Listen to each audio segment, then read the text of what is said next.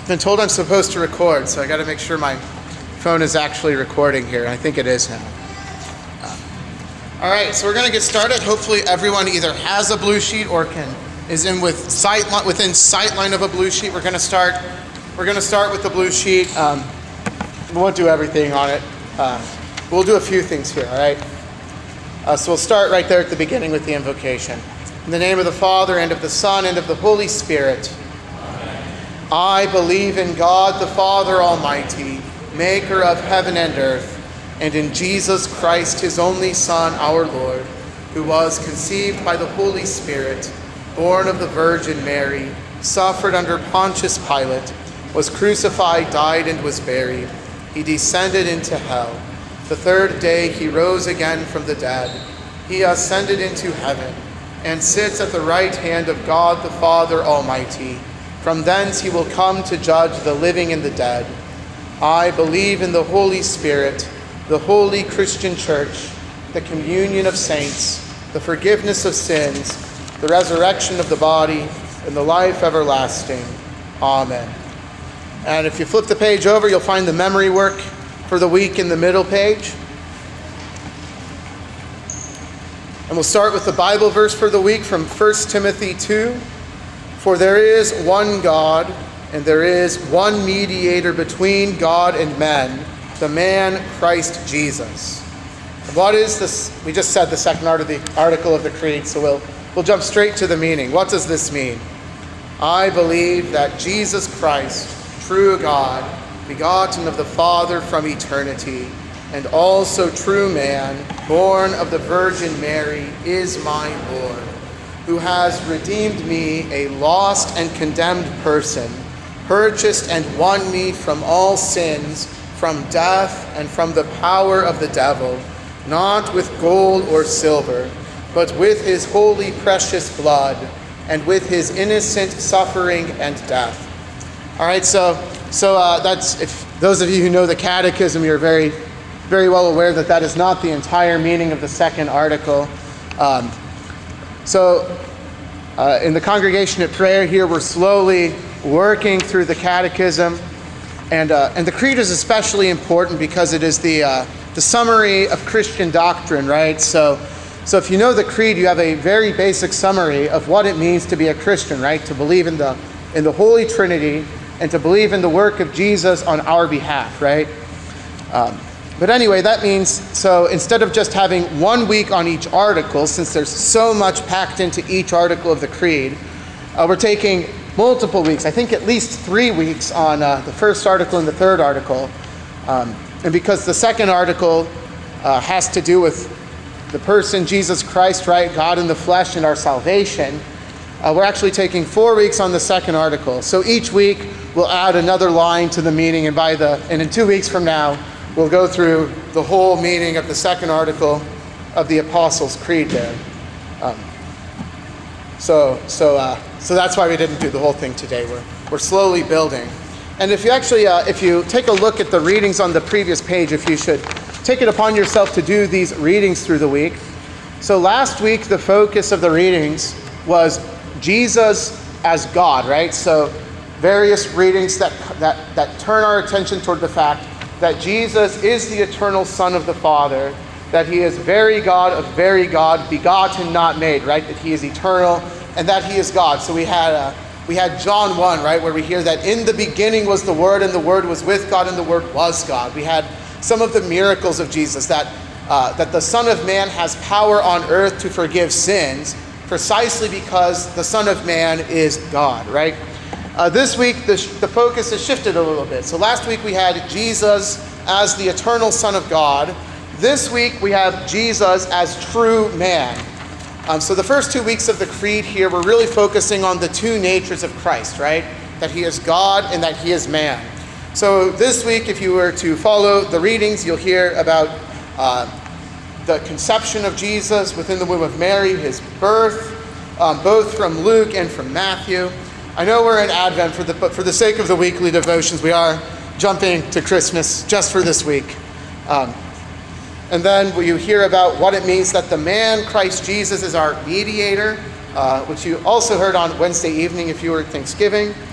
uh, the reading from Hebrews, Christ was like us in every respect. So, so our great high priest is not one who doesn't sympathize with our weakness, but he sympathizes with our weakness because he too was human, like us in every respect. And then the readings for Saturday, uh, if you use the congregation of prayer, don't tend to fit the theme of the rest of the readings, precisely because the readings for Saturday, the reading for Saturday is always the gospel for the next day, Sunday. Um, so that means a week from today, we'll hear from the Gospel of Matthew in church. We'll hear from the Gospel of Matthew the preaching of John the Baptist. And so the, the, the reading for Saturday is just meant to be a preparation for, um, for the divine service on Sunday morning. Uh, the next part of the memory work here, we have the hymn. Uh, I chose this hymn specifically to go along with the creed because, because in the hymn, Dear Christians, one and all rejoice, we have, um, it's written by Martin Luther, and he presents us really the story of salvation.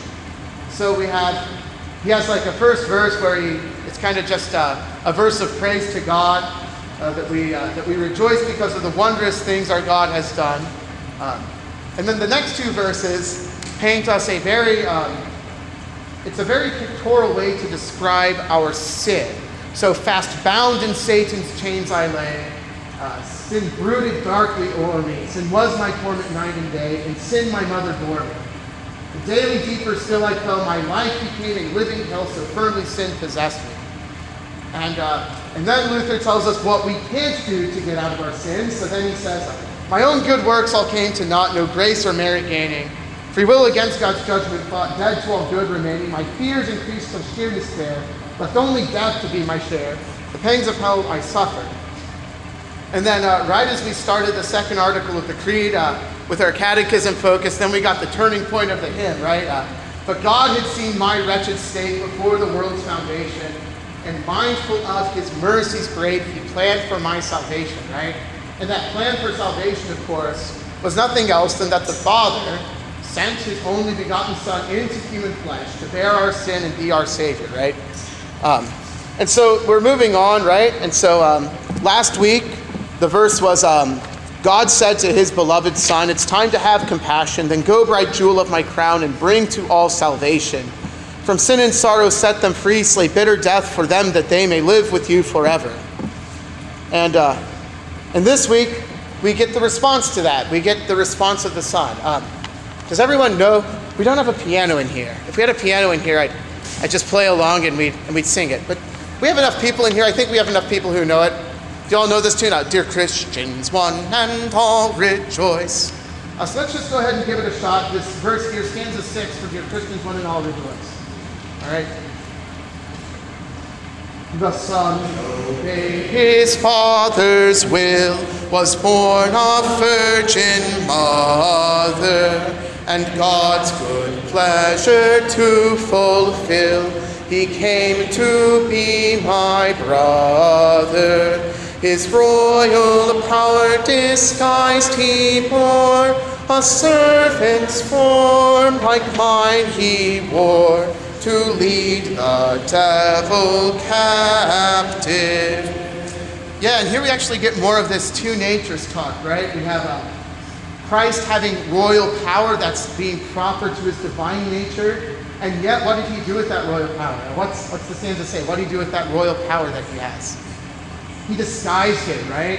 And, and, what did, and what did he use to disguise it? What was it disguised on, right? A disguise is usually a covering up something, right? So you put a mask over your face to disguise yourself, or makeup, or a hat, whatever it is. What is he using to disguise his royal power? A servant's form, uh, right? And, and, precisely a servant's form and his, and his flesh, right? He takes on, he comes in the likeness of sinful human flesh. Obviously, not being a sinner himself, um, but he comes in the likeness of us who are sinners, right? And as a servant, right, he disguises this royal power. Um, and he wore a servant's form like mine, right? So he didn't come uh, simply as God in power, but he came in weakness, right? He came in a weakness of our own flesh. Um, and it was by doing that, right? It's, it's not by bring, coming to earth in his royal power. he comes in a servant's form, he comes in the likeness of our flesh. And what is the result? What does he do by coming in the likeness of our flesh? What does he accomplish by that? What's, I mean, according to the stanza? Yeah, yeah. So we think of God leading the devil captive, right, in the, in the greatness of his power. Um, and in a certain sense, that's true, right? If Christ didn't have the greatness of power that, that uh, is is proper to him by virtue of his deity, he, there, he would not be able to lead the devil captive. But it's not through a great exercise of the might of that power, but it's rather that power disguised in a servant's form that leads the devil captive. All right, so we'll keep, uh, we'll keep moving through this hymn as the weeks go on. Um, I think the way I've got it planned is that we'll get to stanza. This hymn has 10 stanzas. Um, I think we'll do stanza 10 on the week we wrap up the third article. And then I'll, then I'll have to figure out uh, what hymn we're going to do uh, when we switch over to the Lord's Prayer. Uh, so, all right, we'll move on. The Lord be with you. Let us pray. Lord God, Heavenly Father, send forth your Son, we pray, to lead home his bride, the church that we may finally enter into his eternal wedding feast through Jesus Christ our Lord, who lives and reigns with you in the Holy Spirit, one God, now and forever. Amen. All right, turning to announcements for a second before we get into our study for today. Um, I have, so next Sunday is a voters' assembly following the late service. All right, I think we'll start at um, 1245, the voters' assembly. Uh, the big announcement is the change of venue. The voters' assembly will take place here in the gym and not in the sanctuary. Um, this is just kind of an effort the pastors and the elders are coordinating, uh, trying to uh, reserve the use of the sanctuary for, for sac- you know, it's a sacred space um, designed for sacred purposes, namely the preaching of the gospel and the administration of the sacraments. Um, so we're, we're trying to make an effort to reserve that space, especially since we have been uh, at Bethany here, we're blessed to have a very large space here that's not the sanctuary. Um, so, so we'll have the voters' assembly in here next week at 1245. Uh, but before that, and as pastor in charge of the youth, this is what I mostly this is what I mostly want to announce is before that, immediately following the 11 o'clock service, um, we'll have in here a pizza lunch uh, hosted by the youth. It'll be a free will offering. Uh, we'll have pizza, water uh, available uh, so that if you go to late service, uh, you don't have to go try to run somewhere and find a quick lunch before the voters' assembly. Uh, and also for youth announcements, since along with that, if you are a parent of youth from 6th through 12th grade, we'd love to have them stick around and help with the pizza lunch. And also, I'm still looking for a parent willing to go pick up the pizzas from Costco. Um, during, it'll be during late service, so, so hopefully uh, someone from early service uh, would be willing to do that and bring the pizzas back here for the youth. What? Okay, all right. Ty Fox has spoken. Uh, next, this upcoming Saturday, uh, December 3rd, is the Ladies' Advent Tea. Uh, I encourage you to sign up in the narthex for that. You'll have to bear with me as your devotion leader. Uh, but outside of that, it should, it should be a fun day. Um, uh, but in all seriousness, I think, I think they get the, I've seen pictures from pastors. I think, I think they get the men to do the serving, and the ladies get to sit and uh, enjoy a nice breakfast, some coffee. Um, I know uh, Han Lindenmeyer here has been working hard on that, so it's not too late, so if you have a chance uh, and you're available on Saturday, please, if you're a lady, sign up for that in the narthex. Uh, and it's important that you sign up so that we have enough food. Uh, if you've noticed, if you've been to church yet today, uh, you might have noticed. If not, you will notice when you go to church, uh, the church is now decorated for Christmas, except for one very traditional, important Christmas decoration that comes out for Christmas itself, and that is the poinsettias.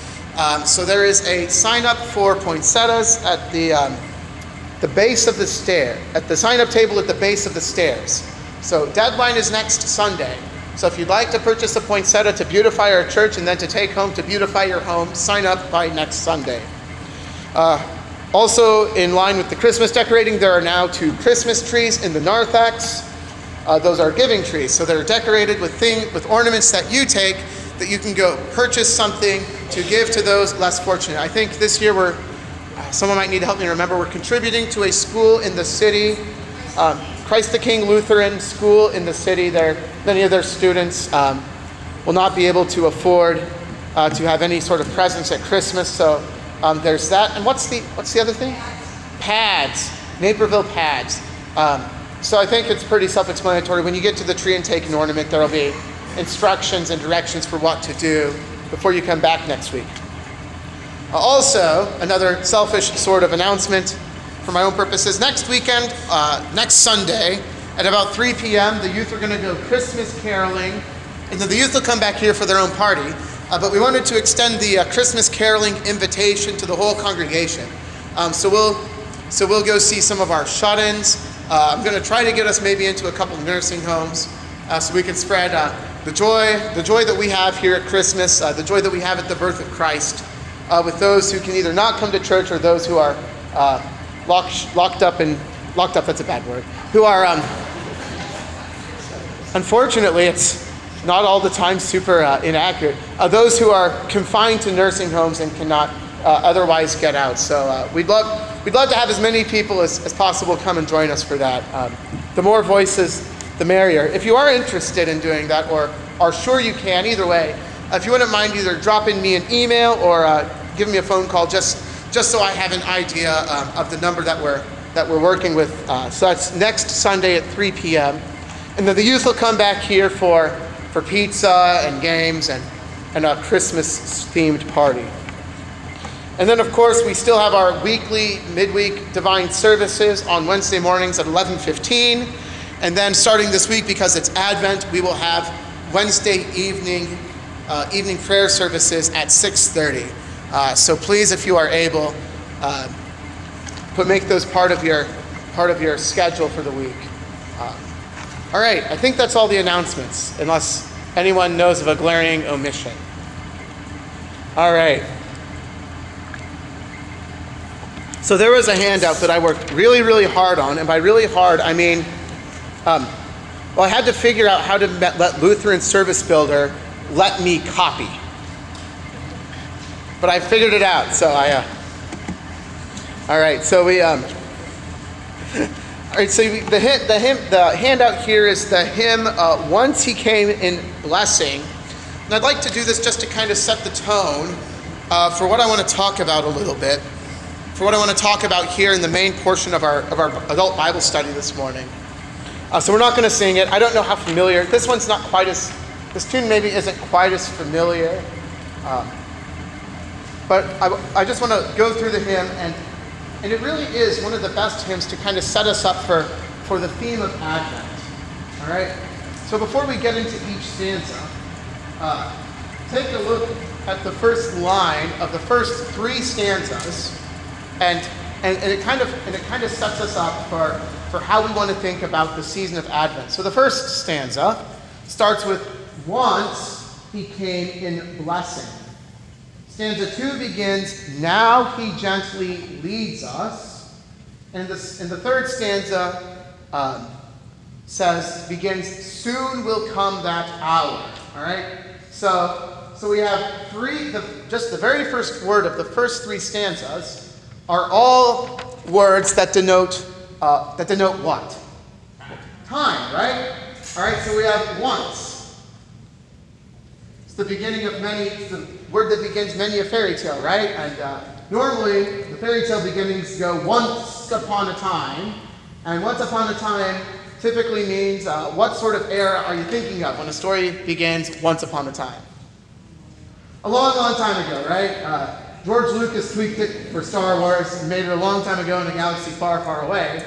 Uh, but uh, the fairy tales use once upon a time, and it usually is noted, used to denote something that happened in the past. Obviously, the word now mean, uh, is telling us what's going on now, current, or present.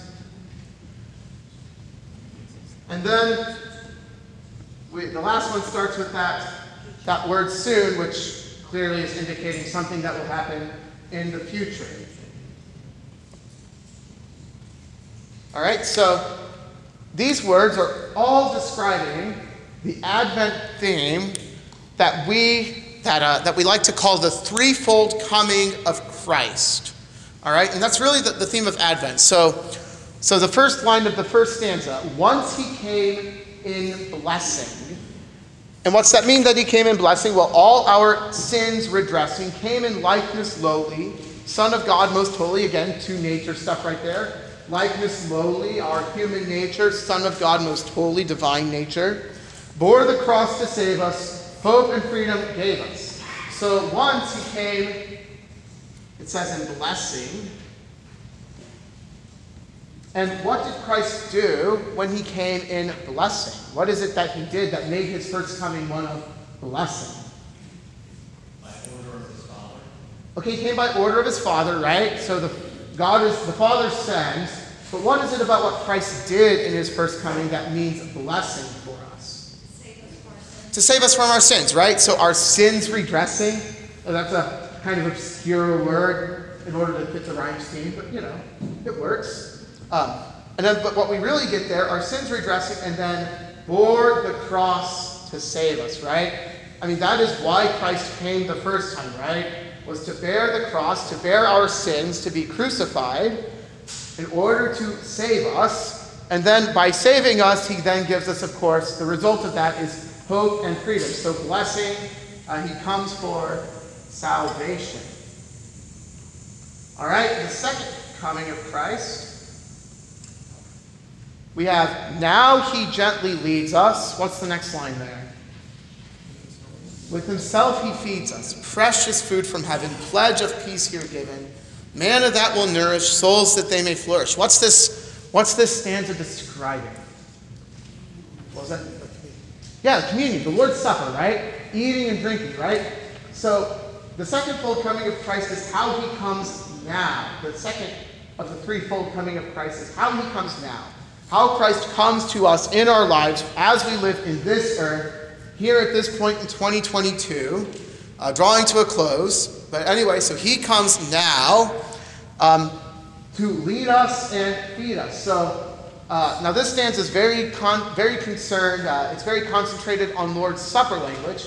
Um, but if we if we take this Lord's Supper language and expand it out into a more general theme, how is it that Christ comes now, what might we say besides just the Lord's Supper?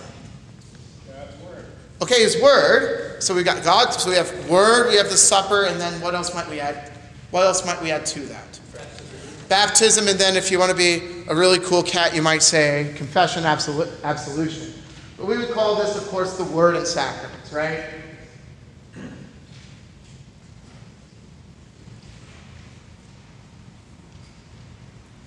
All right, so he comes in word and sacraments, and that is how he comes now and how he will continue to come to us um, until he comes again in, in glory.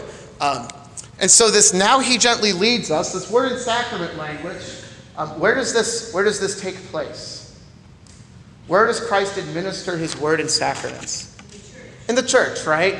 Um, Christ's holy church is where his word is preached and gathers those who hear and believe his word into his holy, his holy, um, his holy flock. Uh, Luther says, um, he's talking about, in Smalcald Articles at one point, Luther is going on about how terribly uh, the Roman Catholic understanding of the church is. And then he has this little clip, well, even though they can't get it, thank God even a seven year old can understand what the church is, namely, uh, sheep who hear the voice of their shepherd, right?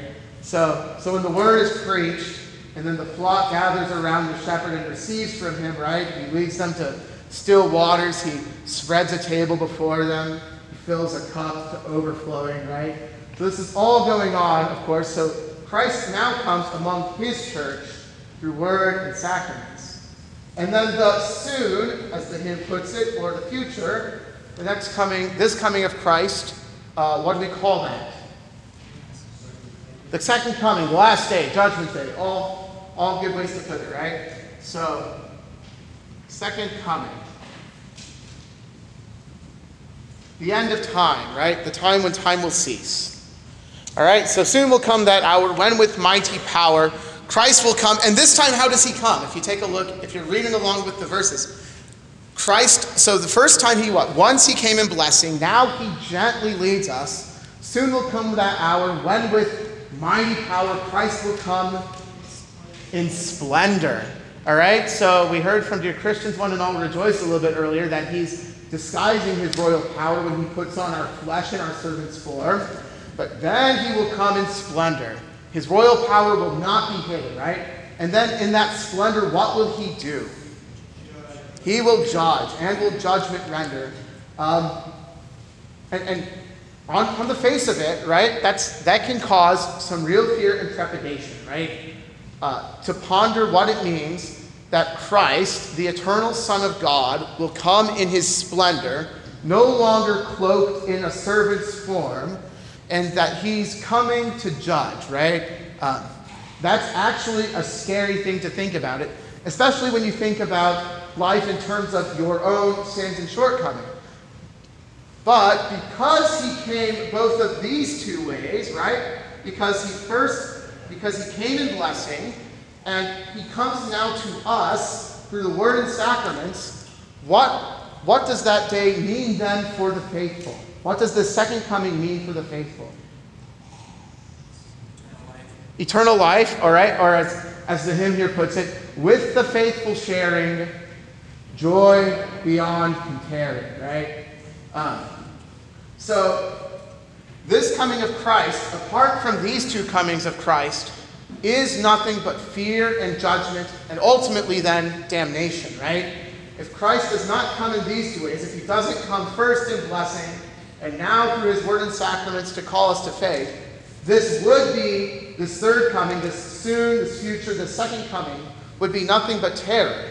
But since he has come once in blessing, and now through the word and sacraments, that means his second coming for the faithful will be a sharing of incomparable joy, right? Uh, and, and it is because of these two that now our fear of the second coming of Christ is dispelled. And so we don't fear Christ's second coming. What is our attitude now toward the second coming? Come, Lord Jesus, right? And this finally thrusts us into stanza four, right? So stanzas one through three describe the threefold coming of Christ, and then stanza four uh, is a prayer, right? Come then, O Lord Jesus, uh, from our sins release us. Keep our hearts believing that we grace receiving ever may confess you till in heaven we bless you, right? And so, and so now this fourth stanza is kind of describing what we are doing in the now and what we will do in the soon coming or in the second coming, right? So now we ask that Christ would what? What do we want Christ to do for us now? What are we praying for here? To keep our keep our hearts believing, right? Um, because it is through faith that we receive what? Grace, right? So the gracious redemption of Christ on the cross is an objective fact. Um, but that is received by us, the, the benefits of that are only applied to us through faith. All right? So, so we pray that Christ would keep us in the faith, that he would keep our hearts believing, that we would continue to receive his grace in this life, so that here in this life we may ever confess him, right? Because that is what a believing heart does. A believing heart does not keep silent, but, a, but faith always leads to, a, to, a, to an outward confession, right? So if I believe in Christ, I confess Christ. Uh, there's no other option. Uh, if I don't confess Christ, um, then it means that there is not actually faith. All right? So, so now we're praying that Christ would keep our hearts believing so that we would receive his grace, which then leads to an outward confession, because those who are because those who are believing and by virtue of believing confessing um, what, what is the final result for them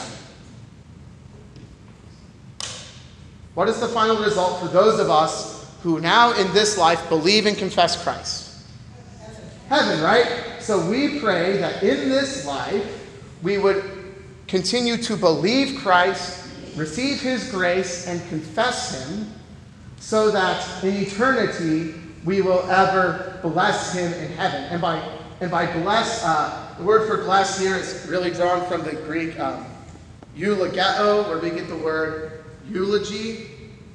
So we pray that we would eulogize Christ. Uh, and the word eulogy does not actually mean just like saying nice things about a dead person. Eulogy actually just, the word means good speech. Eulogeton, good speech. Uh, so there's actually two words for bless. And so if we're ever the one doing the blessing, it means speak well of. It's almost a synonym for praise. All right? So when in the divine service we say, let us bless the Lord, we don't mean we're somehow giving God a bunch of good stuff that he doesn't have, right? Uh, because uh, anything we have to give to God that he doesn't have already is simply our sins and wretchedness, right? Uh, so when we say, let us bless the Lord, it is actually a, an outpouring. Uh, it's actually similar to that confession, right? It is a praising of God um, that flows from the good things that He has done for us and the blessings that He gives to us, which is actually a different word. So when God is the subject in doing the blessing, it talks about the salvation and the good things that He gives us that we don't have. And then when we return by, when we, when we, uh, when we speak back to God for that blessing and we say we bless God, it means we're praising His name for the good things He has done for us. All right? So ever may confess until in heaven we bless you. All right? So that is the threefold coming of Christ that really kind of um, shapes the way we think about Advent. So today, what I want to do is simply just take a look at some of the propers, and I hope you either have a Bible in front of you, or if you have one on your phones, that'll, that'll work just as well. Uh, and when you have your Bible, go ahead and turn to, first turn to Matthew 21. And then if you happen to have a bulletin in front of you, that might be handy. Uh, if not, that's all right. Um, what I want to do is just simply show and describe the, um, the way that the propers here for the first Sunday in Advent are interacting with the threefold coming of Christ. And you could do this for all the Sundays in Advent, but I only have today to teach. And I think next week Pastor Schumacher is going back to um, teaching on the different, the various nativity accounts um, in the in the Gospels. All right, so the um, the reading that governs all the propers, the reading that really influences the rest of the propers. So, by, does everyone know what I mean by when I say proper? All right, so, so in the divine service, we have, there's kind of two categories. There's things we call ordinaries and things we call propers. And an ordinary is something we do every week. So the invocation, you would call it an ordinary, right? Because there's not a week that we don't have the invocation, right? And it doesn't change week to week. Uh, the Kyrie, it's an ordinary. Uh, the Gloria Excelsis is an ordinary except for when it falls out of use in Advent and Lent. Uh, but other than that, it's an ordinary. It's, and so these are things that aren't really tied to the readings um, per se. These are things that give shape to the divine service, so that every divine service has a complete confession of Christ uh, and, is, and is pointing to what he has done for us. So, we, so that's why the Nicene Creed is one of our ordinaries. We hear about the incarnation, death, resurrection of Christ. Uh, the sacrament of the altar is an ordinary, right? Because Christ says, do this. And so all the things surrounding the sacrament of the altar we do every time we have the Lord's Supper, because that is confessing what we believe about the Lord's Supper. Um, and it is also then preparing our hearts to receive the gifts of the Lord's Supper. All right? So ordinaries are things that we do every week. Propers are things that change. Um, so things like the introit. We have an introit every week but it's a different text every week, usually a text from a psalm or from the Old Testament. Um, the next proper would be the collect of the day. All right? Uh, that prayer that we say immediately after the Gloria in Excelsis or the Kyrie, uh, if, it's at, if, if, the case happens to be Advent or Lent, that prayer changes every day. Um, all three readings are propers. All right? So, so what, we, what I want to do is just um, describe a little bit how the propers for today profess the threefold coming of Christ. Um, but the reason I'm turning you to Matthew 21 uh, is because we, we uh, historically, the reading, the gospel reading that gives, and the gospel reading is what's really driving the other propers, right? so our fathers in the faith, hundreds of years ago, when they were first picking out the readings that now form what we call the one-year lectionary, which is not what we use here. Um, so they, you know, they picked, you know, they, they chose the gospel, and then everything else really is tending toward the gospel reading. Uh, the reading of the Holy Gospel is the, is the first high point in the service, all right? So we have the, the, the reading of the gospel, and then the next high point of the service um, is the sacrament of the altar. So, so during this first part of the service, all the propers are gearing us up toward the gospel. And the historic gospel for this first Sunday in Advent is the triumphal entry. So, Palm Sunday, Jesus riding into Jerusalem on a donkey. And so, everything, all the other propers then, including the epistle, the Old Testament, as we step back, the collect and the introit, are all thrusting us toward Jesus riding into Jerusalem on a donkey. Now, throughout history, um, things have changed. So, back in the 60s at the Second Vatican Council, they came up with a new lectionary that instead of repeating every year, repeats every three years. Um, and that's what we use here. It's the three year lectionary. You do get a lot more, you do get a bigger portion of the scriptures read in this lectionary. Um, uh, and, and then the other benefit of the three year, you might say, is, um, is that each year, so year A is uh, you hear the gospel according to Matthew, and you kind of get a sense for the way Matthew's gospel is all linked together. Year B, you get Mark. Year C, you get Luke. Uh, so this year being a new church year, we just jumped back into uh, lectionary series A. And so this next coming year, you'll hear a lot of reading from the Gospel of Matthew. Um, but even in the three year lectionary, for the first Sunday in Advent, the, the first reading suggested is the triumphal entry, either according to Matthew or Mark or Luke. But then they also have an alternate gospel reading in case you really want to focus on the end times. Uh, and so for today, that alternate reading was Matthew 24, and that's what we did in church this morning. Uh, but I did want to point you, though, to Matthew 21 in the triumphal entry, uh, precisely because that is what the other propers are really leading us up to. Um, especially like the introit. So, so from Matthew 21, the first 11 verses. Now, when they drew near to Jerusalem, came to Bethphage, to the Mount of Olives, then Jesus sent two disciples, saying to them, Go into the village in front of you, and immediately you will find a donkey tied and a colt with her. Untie them and bring them to me. And if anyone says anything to you, you shall say, the Lord has need of them, and he will send them at once. This took place to fulfill what was spoken by the prophet, saying, Say to the daughter of Zion, Behold, your king is coming to you, humble and mounted on a donkey, on a colt, the foal of a beast of burden. And the disciples went and did as Jesus had directed them. They brought the donkey and the colt and put on them their cloaks, and he sat on them. Most of the crowd spread their cloaks on the road, and others cut branches from the trees and spread them on the road. And the crowds that went before him and that followed him were shouting, Hosanna to the Son of David! Blessed is he who comes in the name of the Lord! Hosanna in the highest! And when he entered Jerusalem, the whole city was stirred up, saying, Who is this? And the crowd said, This is the prophet Jesus from Nazareth in Galilee. All right? So, so Advent, we're, we're kind of gearing up toward Christmas, right? It's the four Sundays immediately before Christmas. And remember, Advent is, can kind of be summarized in these three comings of Christ.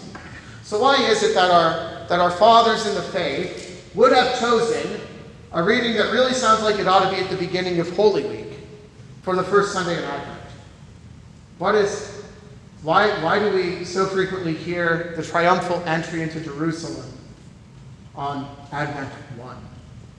Is it because it's identified as the Messiah? Okay, well, that's okay, certainly. So he's identified as the Messiah. Uh, but think in terms of, of the three comings. What's going on as Jesus is entering Jerusalem here on this donkey? I was just gonna say, it's, it's, it seems like it's preparation for his coming. You know, we're about to celebrate his first coming. Right. Okay, so so let's think. What is Jesus this first coming here, once he came and bless and blessing, blessing, salvation, freedom from sins. All right? Uh, how is that tied to the triumphal entry in Jerusalem? He's heading to his crucifixion. Precisely, right? So Jesus isn't coming into Jerusalem to go sit on a throne in somewhere in the temple, right? Or he's not coming into Jerusalem to go kick Herod out of the king's palace to take his throne there. Jesus is coming to Jerusalem to sit on the throne of the cross, right? In order to save us from our sins. Now, that's certainly not what the, the crowd probably doesn't realize that that's what Jesus is doing. Uh, but their, their response is right. So, so we have Jesus coming for the salvation of his people. All right, and so, and so that's so this quote from Zechariah here: "Behold, your king is coming to you." Uh, but they actually left out a little part of it. Matthew, Matthew is trying to show that Jesus is fulfilling this prophecy. But I once had a professor say uh, that when you uh, when you're reading through the Gospels and you have one verse of an Old Testament text quoted, the entire passage from that Old Testament text is at play. All right? So if Matthew quotes, uh, well, let's, let's use a different example for a moment, then we'll come back to this one. So when Jesus says, Eloi, Eloi, lama sabachthani, my God, my God, why have you forsaken me? It, wh- where does that come from in the Old Testament? Psalm 22. Psalm 22. So we only have Jesus recorded as saying those first two lines. But if we're trying to understand why Jesus is saying that from the cross, um, when we hear him quote just the first two lines, that whole psalm is at play here. So it's when, when, when someone quotes just a little snippet, it's as though they're it's as though they're bringing in the whole passage. All right. So uh, if you have your bulletin, you can just open up to the introit. Uh, if not, you can turn in your Bibles to Zechariah uh, chapter 9. And we'll start at verse 9. And could someone just read us just all of verse 9? Uh, I wish we had time to go through the whole passage, but we don't. Uh, what is all of Zechariah 9 9? Rejoice greatly, O daughter of Zion. Shout aloud, O daughter of Jerusalem. Behold, your king is coming to you. Righteous and having salvation is he, humble and mounted on a donkey, on a colt, the foal of a donkey. So, which lines did Matthew leave out? And for good reason. Which, which of those two lines from Zechariah 9 9 there did Matthew not quote? Well, he has, Behold your king. Here, if you have Zechariah open, you follow along and I'll read out of Matthew here. Uh, you're right. He does, I guess you're right. He does, he, he, flips, he flips a couple things. Um, you're right. So he leaves out rejoice greatly, O daughter of Zion, but he leaves out another line in the middle. So say to the daughter of Zion, Behold, your king is coming to you, humble and mounted on a donkey, on a colt the foal of a beast of burden. Righteous and having salvation, right? Um, but that is precisely what's going on here, right? See, your king is coming to you. This, this guy that's sitting on the donkey here, your king, is coming to you, righteous and having salvation. And nevertheless, he's sitting not on a war steed, but a, but a donkey. All right? So, so here we've got Jesus is coming for salvation, right? This entry, even though it looks, uh, it's pompous and triumphal, um, it's, it's really Jesus, the beginning of Jesus' procession to his death. But the death by which he wins for us salvation and victory over sin, over death, and over the devil. All right? So we have from Matthew there. So we have, so this is why our fathers in the faith um, wanted us to hear this on Advent 1.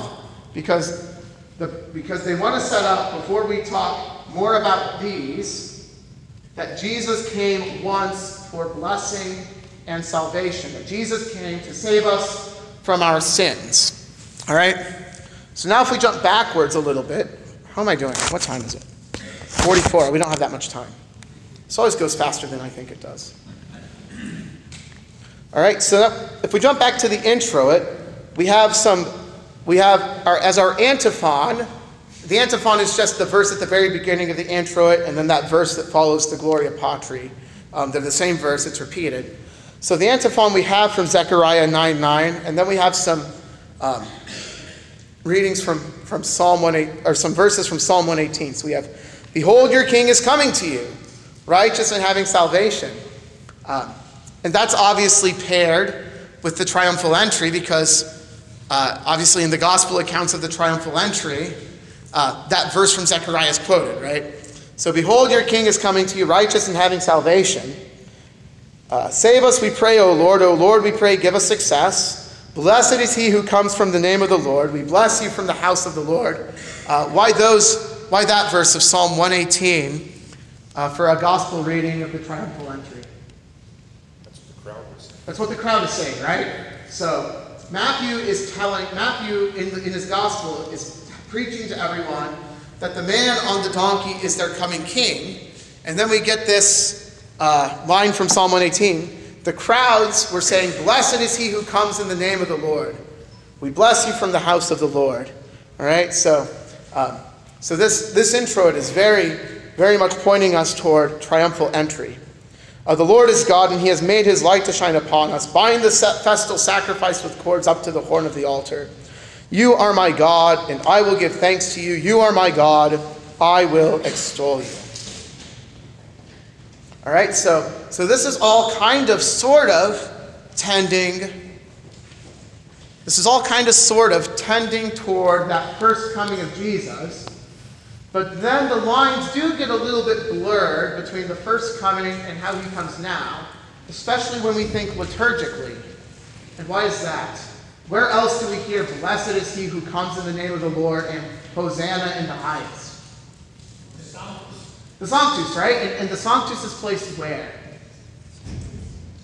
Right before the Lord's Supper. Right before one of those very specific ways that Christ is coming to us now. All right? So once he came in blessing, he came into Jerusalem uh, on a donkey, on his way to the cross to save us from our sins. Um, but now we apply the prayer of the crowds to ourselves and to Christ even as he comes now. So they cried out, Save us. And so now we cry out, Save us. All right? So, so this triumphal entry reading, and especially since the Sanctus is in use very early on liturgically, um, the singing of Hosanna before receiving the Lord's Supper, um, reading the triumphal entry also has, also brings to our minds the way Christ comes to us now through the Lord's Supper, that he feeds us with his own body and blood, that he actually comes into our midst for our salvation by granting us faith through his means of grace. All right, then uh, moving on in these propers, we'll try to blitz through these pretty quickly now so we can get out of here in time for church. Uh, then we have, in Advent, we have three of these great stir up collects. The third Sunday in Advent's a little bit different. Um, but the first Sunday, we have Stir up your power, O Lord, and come, that by your protection we may be rescued from the threatening perils of our sins and saved by your mighty deliverance. For you live and reign with the Father and the Holy Spirit, one God, now and forever. Amen. Um, so, which, which comings of Christ are we talking about when we're praying a, a prayer like, Stir up your power, O Lord, and come? We're talking future, right? If we're praying for something to happen, all right, so we're, we're praying, we pray that Christ would come soon. All right? Come, O Lord, stir up your power, O Lord. And we're not asking him to come clothed, we're asking him to come in power now. Stir up your power, O Lord, and come. So we're, we're praying for the second coming now, uh, that we may be rescued from the threatening perils of our sins and saved by your mighty deliverance. All right, so suddenly, this collect has taken us from first coming and um, word and sacrament coming and thrust us forward um, to Christ's second coming. But precisely because we've already been set up for that by the introit, we've already been reminded of Christ's first coming, we've already been reminded about how Christ comes to us now, and because of that, we can, we can truly pray for Christ to come again and save us. And then the theme of the first two readings uh, from Isaiah and from Romans the theme of those first two readings really is second coming language, right? Uh, Isaiah talks about um, it shall come to pass in the latter days that the mountain of the house of the Lord shall be established as the highest mountain. Uh, and it shall be lifted above the hills, and all nations shall flow to it. And many people shall come and say, Come, let us go up to the mountain of the Lord. For out of Zion shall go the law, and the word of the Lord from Jerusalem. He shall judge between the nations and decide disputes for many peoples, and they shall beat their swords into plowshares and their spears into pruning hooks. Nation shall not lift up sword against nation, neither shall they learn war anymore. O house of Jacob, come and let us walk in the light of the Lord. All right? So, so Christ will come again, and he will decide, right? What's another word for decide? Judge, right? So he's going to judge. Christ will come again and judge. Um, and following the judgment, that's when there will be an end to the war. Will there be an end to the, will there be an end to war before Christ comes again? No. Now we should pray for it, right? Because it's good for there to be peace. Uh, but the clear promises of God about the end times are that wars won't decrease, they'll actually increase. Things are actually going to keep getting worse. I know that's not super cheery coming up on Christmas time, but it is just the way of a world that is passing away. This world is passing away. It's in the pains of childbirth. Uh, it will be destroyed, and even already it's moving toward that. All right? So the world's being will be destroyed and it's passing away. And so things will keep getting worse. So this time that Isaiah is describing when wars will cease and when weapons of war will be turned into weapons of cultivation and life, not weapons, will be turned into tools of cultivation and life, is obviously referring to Christ's second coming, the last day. And then we have this reading from Romans, owe no one anything except to love each other. Then he lists the commandments uh, because love is the fulfilling of the law. And besides this, you know the time, that the hour has come for you to wake from sleep, for salvation is nearer to us now than when we first believed. The night is far gone, the day is at hand. So then, cast off the works of darkness and put on the armor of light. Let us walk properly as in the daytime, not in orgies and drunkenness, nor in sexual immorality and sensuality, not in quarreling or jealousy but put on the Lord Jesus Christ and make no provision for the flesh to gratify its desires. All right, so St. Paul gave you kind of gives us kind of like a laundry list of things we're supposed to be doing. And why is Paul giving us a list of things to do? What's the point? The point is obviously not to save ourselves from our sins. But what is the point of doing these things that Paul instructs us to do? Prepare. Prepare for what? What's coming? Christ is coming back. And he's coming back when? Soon. We don't know. Right, you're right. We don't know. But we know it's soon. It could be any moment now. And since he's coming back soon, we should do all these things now. All right? So don't make any provision of the flesh to gratify its desires, because Christ is coming soon. For the hour of salvation is nearer to us now than when we first believed. He says, The night is far gone, the day is at hand. All right? So let us quit walking as if we're in darkness and let us walk as in the light. Any questions, comments before we wrap up for today? All right, well, the Lord, yes. I should have this, add this to the announcement at the beginning, um, but we still have a need for, um, people that make coffee for coffee fellowship, not next Sunday, but the two Sundays after that, the eleventh and the eighteenth. I'll leave the sign up up front here. All right, if you like coffee at Bible study, consider signing up uh, on the Coffee Fellowship sign up that Dave is leaving over by the door. Uh, anything, anything else for today? All right, the Lord bless your week, and we'll see you in church.